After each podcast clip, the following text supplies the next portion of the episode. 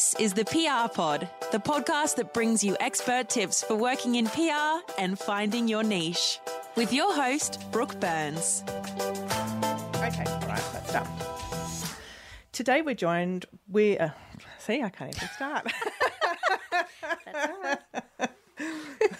I'll be like that too. Today's episode is why you should use an event stylist, and I'm joined by Tess Hodgkinson. She's the founder of the Style Maison, an event and floral styling design studio based here in Sydney. So, Tess, you and I have actually worked together a number of times before We over events over the years, um, and you also have had a previous life working in PR. Yes. So, you have a really good understanding of the event side of things from both the event styling perspective as well as from the, I guess, the PR or that kind of client side. Yeah, absolutely. Yeah, I did it for um, PR and events for six years before I opened up the Style Maison. So have a bit of experience in, in both worlds now. And so I think that makes you really well placed for today's episode. And for this, we want to cover what an event stylist is, what services they can provide to help make your event really spectacular, and also talk about some tips for those occasions when your budget doesn't necessarily extend to event styling. So I guess to start off with, I'll put it out there by saying if I had the budget to use an event stylist, I would use one on every single event. Yes. Yeah, it's. I mean, what they can add to an event, uh, from my perspective, is just phenomenal. Like it's this, this creativity and this, um, I guess, this just design eye, which I don't have. But can you kind of take us back a bit and tell us what an event stylist is and what kind of services you can do from an event and floral perspective? Yeah, I mean, every event stylist is a bit different, but I guess we help bring your vision to life, as you said, based on the look and feel of the event that you want to put forward for your client. In terms of services, from us at the Style Maison, we offer everything from tablescape, um, which means, you know, linens and crockery and tables and chairs, to everything from floral designs, um, from when guests enter the space to when they leave the space. And I'm talking every single detail from the bathrooms to the bar to when guests sit down, or if it's a cocktail, from the cocktail tables as well. But most stylists will look after the look and feel of the space while you guys focus on the running of the event. And it can encompass, like you've said, the I guess what people would, would maybe call the the smaller styling Mm. elements, but it can also be huge things. I mean, you can create structures and Oh, yeah, definitely. enormous pieces that can be integrated into a space. Or, We can create things that are hanging from the ceilings to when guests walk in, big archways for them to walk through, um, staging, uh, working with AV companies as well to create amazing lighting, all sorts of things like that. So it, it could be a, s- a small event perspective where we're talking about the details of the tables to grand designs as well. And I think that is where the value is, is Mm. making transforming a space so it feels like a warm or homely or exciting or fun or whatever I guess the brand attributes are that you're trying to communicate with your event. Yeah, and, we bring help help work with you guys as well to think about what type of theme that you want to go through with your event. And Mm. a theme doesn't necessarily mean carnival or Mexicana or anything like that. It could just be as simple as you know, as you say, warm and homely versus something quite decadent and luxury. You know, we help with all the little details that we are talking about, make the event feel the way that you want and your client wants it to feel. And do you think having an event theme is a good place to start when it comes to the styling perspective? Absolutely. Otherwise, we can go left of field quite easily. Really, when you do brief an event stylist, it's important to let us know what you need in terms of look and feel and what you want the guests to feel as they walk in to your event. Mm. And I guess that probably takes us back to uh, what the original or the initial question should be if you're thinking about approaching an event stylist. What information do you require from them to mm. even before you start considering what elements you might include or do for them? What do you need to know from a PR? Definitely the purpose of your event, why are you having it, who's going to be there is very helpful, how many people. When you say who's going to be there, do you mean um, in terms of the type of guests or the age range of guests or type of guests. Um, I've done kids events before, and obviously, what we're providing for kids might be different to what we're providing for adults. Kids love colourful bits and pieces and, and things they can touch and play with. Adults also love colourful things, um, but with them, they might have, you know, some beautiful vases that I know will be safe, eh, but still look good where kids would want to touch and feel that. So, you Got know, it. what we do with kids' props and things like that, they're able to touch and feel it. The biggest thing as well that we need to know is access with venues and venue location.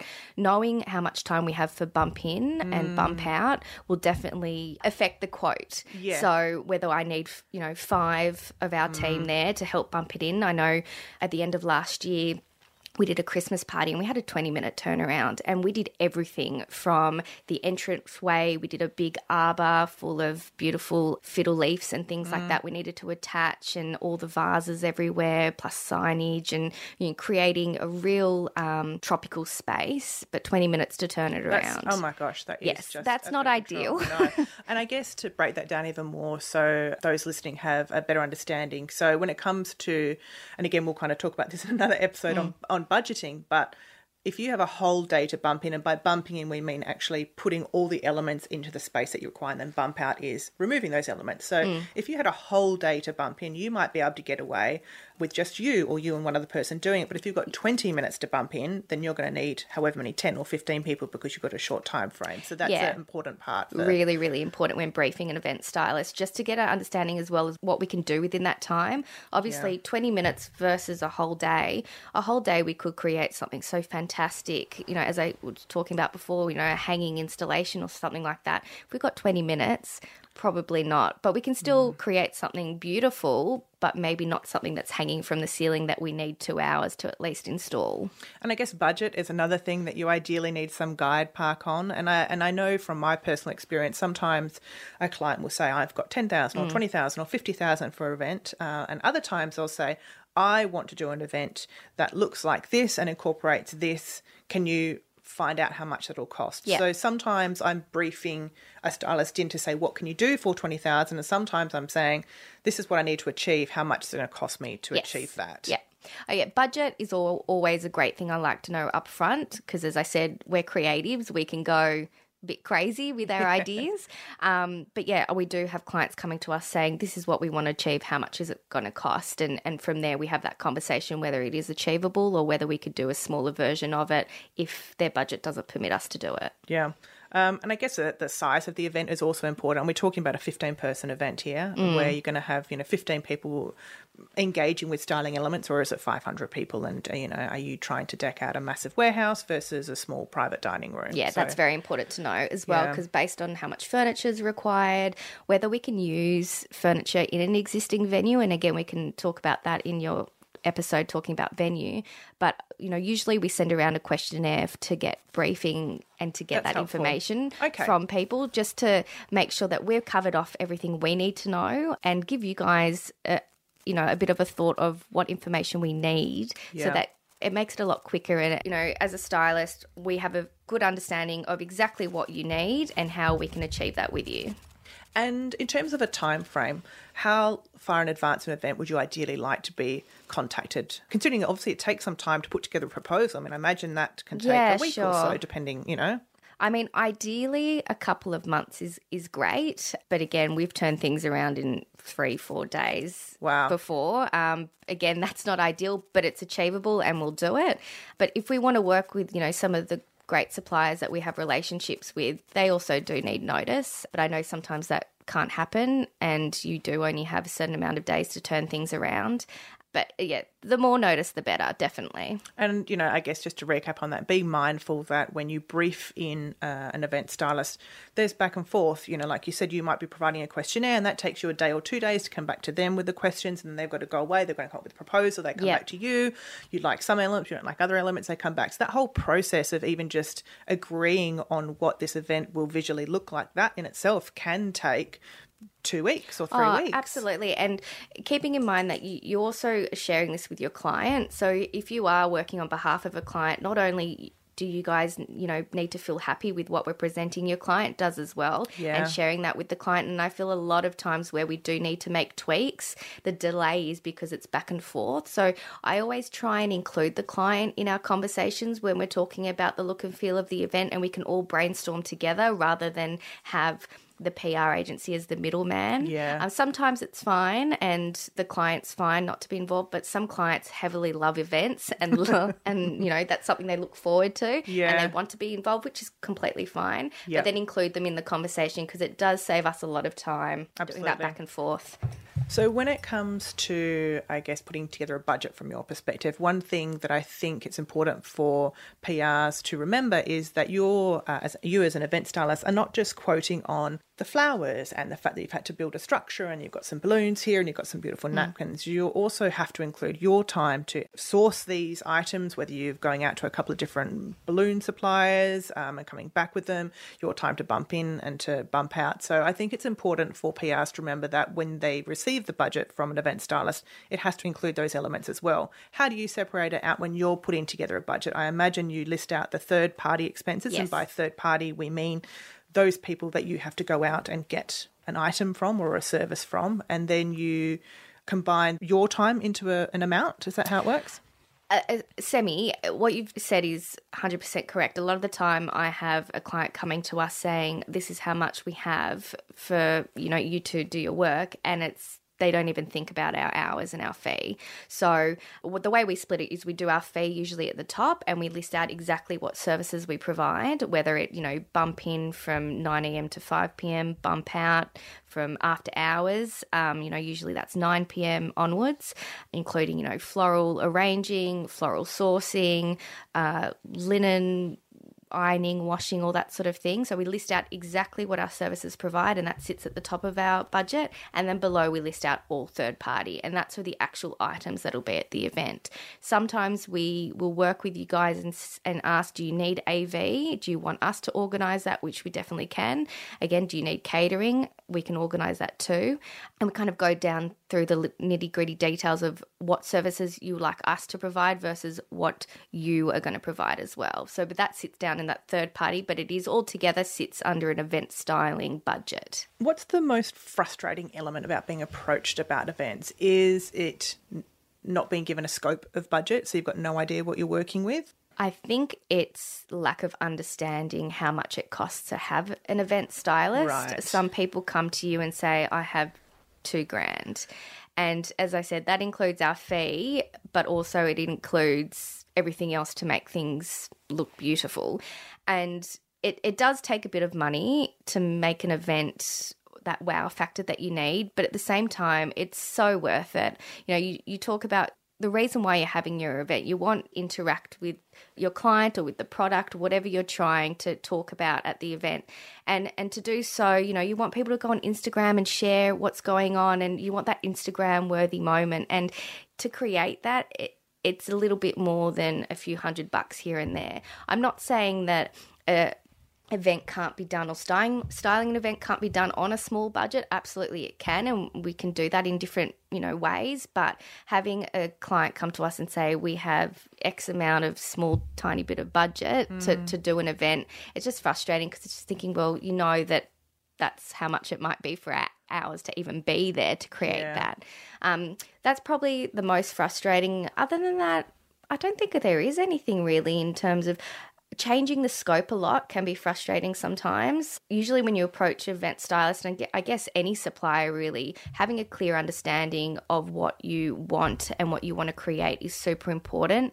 and trying not to change your mind too much because, again, that's you know our time changing the whole look and feel of the event. I know sometimes that can happen, but having a clear understanding with your client as to what you want before you approach any, anyone is super important. I mean, this could include something like you original was this kind of rustic, homely feel, and now you're going for a very modern, sleek. So Yes. that's totally. It's not just a case of okay, well now we're going to go from browns to shiny blacks. It's your different props will change, your your vases may change, Yes. all those kind of elements, which means you essentially go back to scratch. Yeah, exactly. I mean, in terms of if you say, oh, look, we've got another 20 people coming to an event, that's no problem. We can make that work. No issue at all. But changing the whole look and feel, especially midway, can be very frustrating. and costly for the oh, client. That's the reality of it. Is, you it know, I suppose that puts you in a position where you've got to come back and say, "That's no problem. I can completely rescope this for you." However, we're now going to have to build in this extra element for me to come up with a new concept, and that's Yeah. going to cost you X amount of money. exactly. Yep. Um, so you touched on the smaller events. What is the minimal amount that an event stylist is really worth using for? Is it something like a media dinner where you have, you know, a set of beautiful florals down the middle and maybe some place cards and some lovely napkins or what's the what's the line between using an event stylist and you're doing it yourself? Yeah. yeah. I mean, it really depends on if you guys want to focus on your media liaising and comms and things like that, use an event stylist. Let us take that off your hands. You know, this is stuff that we do every day. We absolutely love it. Use us to help make your event that extra special. Um, everything from a, an intimate dinner, you know, with all that details that you talk about, that we, we definitely can do. Yes, you can also do it yourself, I guess, with creating the place cards and the linens. I always say with flowers, though, always use a florist. You know, you going and picking flowers yourself it, it, can be very stressful if you don't know what's in season and you don't really know what to use. Well, the longevity of them, you know, oh. you know, you've you've got a flower in a vase there, and it starts to wilt, wilt. within two hours, and exactly. Yeah. So I always say use a florist; it's worth every penny. If your budget is quite small, there are ways that we can work around that. So, for example, we might you know, have a say a, a, a table for a dinner, a, a, couple of stems in a vase, and you have a few of those down the table with some candles if it is a you know nighttime event, and that can still create a beautiful tablescape is how we call it, but still you don't have that full runner of florals down the middle for someone who says has a bigger budget. And so, if you are going to use an event stylist for, let's say, something smaller like that, mm-hmm. a, a, media dinner where you don't need any kind of uh, big, wonderful uh, elements, how much roughly would we be looking at if you're going to have, let's say, florals on the table and some place cards? And maybe some bespoke napkins so you're not using what the restaurant has and yeah. any other kind of elements that you think would probably fit into that. What are we looking at? Is it a couple of thousand dollars? I mean, I would definitely say probably around three to five, pushing to six. Again, it just depends on how many people you have there, sure. the type of florals that you'd like. Like, obviously, an orchid will be definitely more expensive than, say, a tulip or a, a rose. Again, at the season, like in Australia, our roses, local roses, are beautiful summer, spring springtime.